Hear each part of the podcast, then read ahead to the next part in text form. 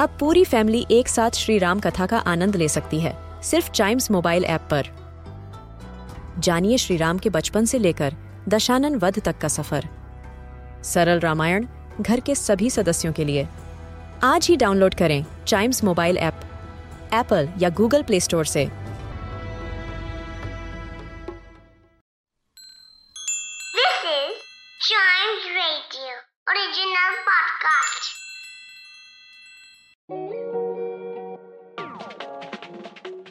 Hi, it's Ria. And Alicia, In today's episode, we will be learning about the word possible. But before that, let's see the answers to last week's quiz.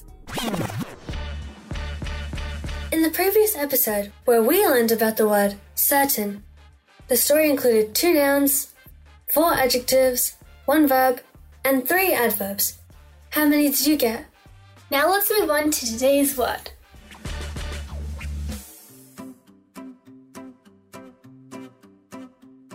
The word possible has two meanings. The first is something that is able to be done, and the second is something that might exist. Now, of course, there's different variations of each form, which depends on the tense.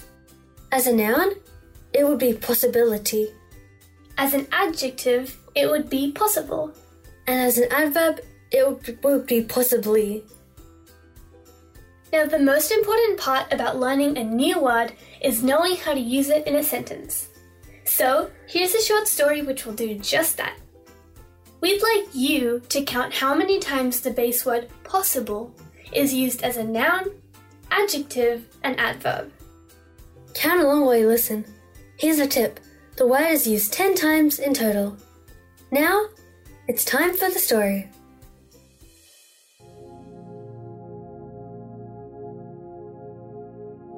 Jordan was strolling through his neighborhood when he saw a sight he thought he had zero possibility of seeing in his entire life.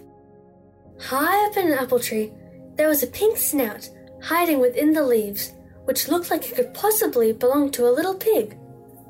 He turned to an old lady who was sitting on a bench nearby and asked, Could that possibly be a pig stuck in the apple tree?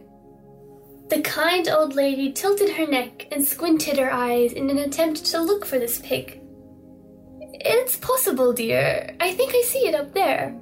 She said in a sweet voice. Oh no, Jordan thought. I must get it down.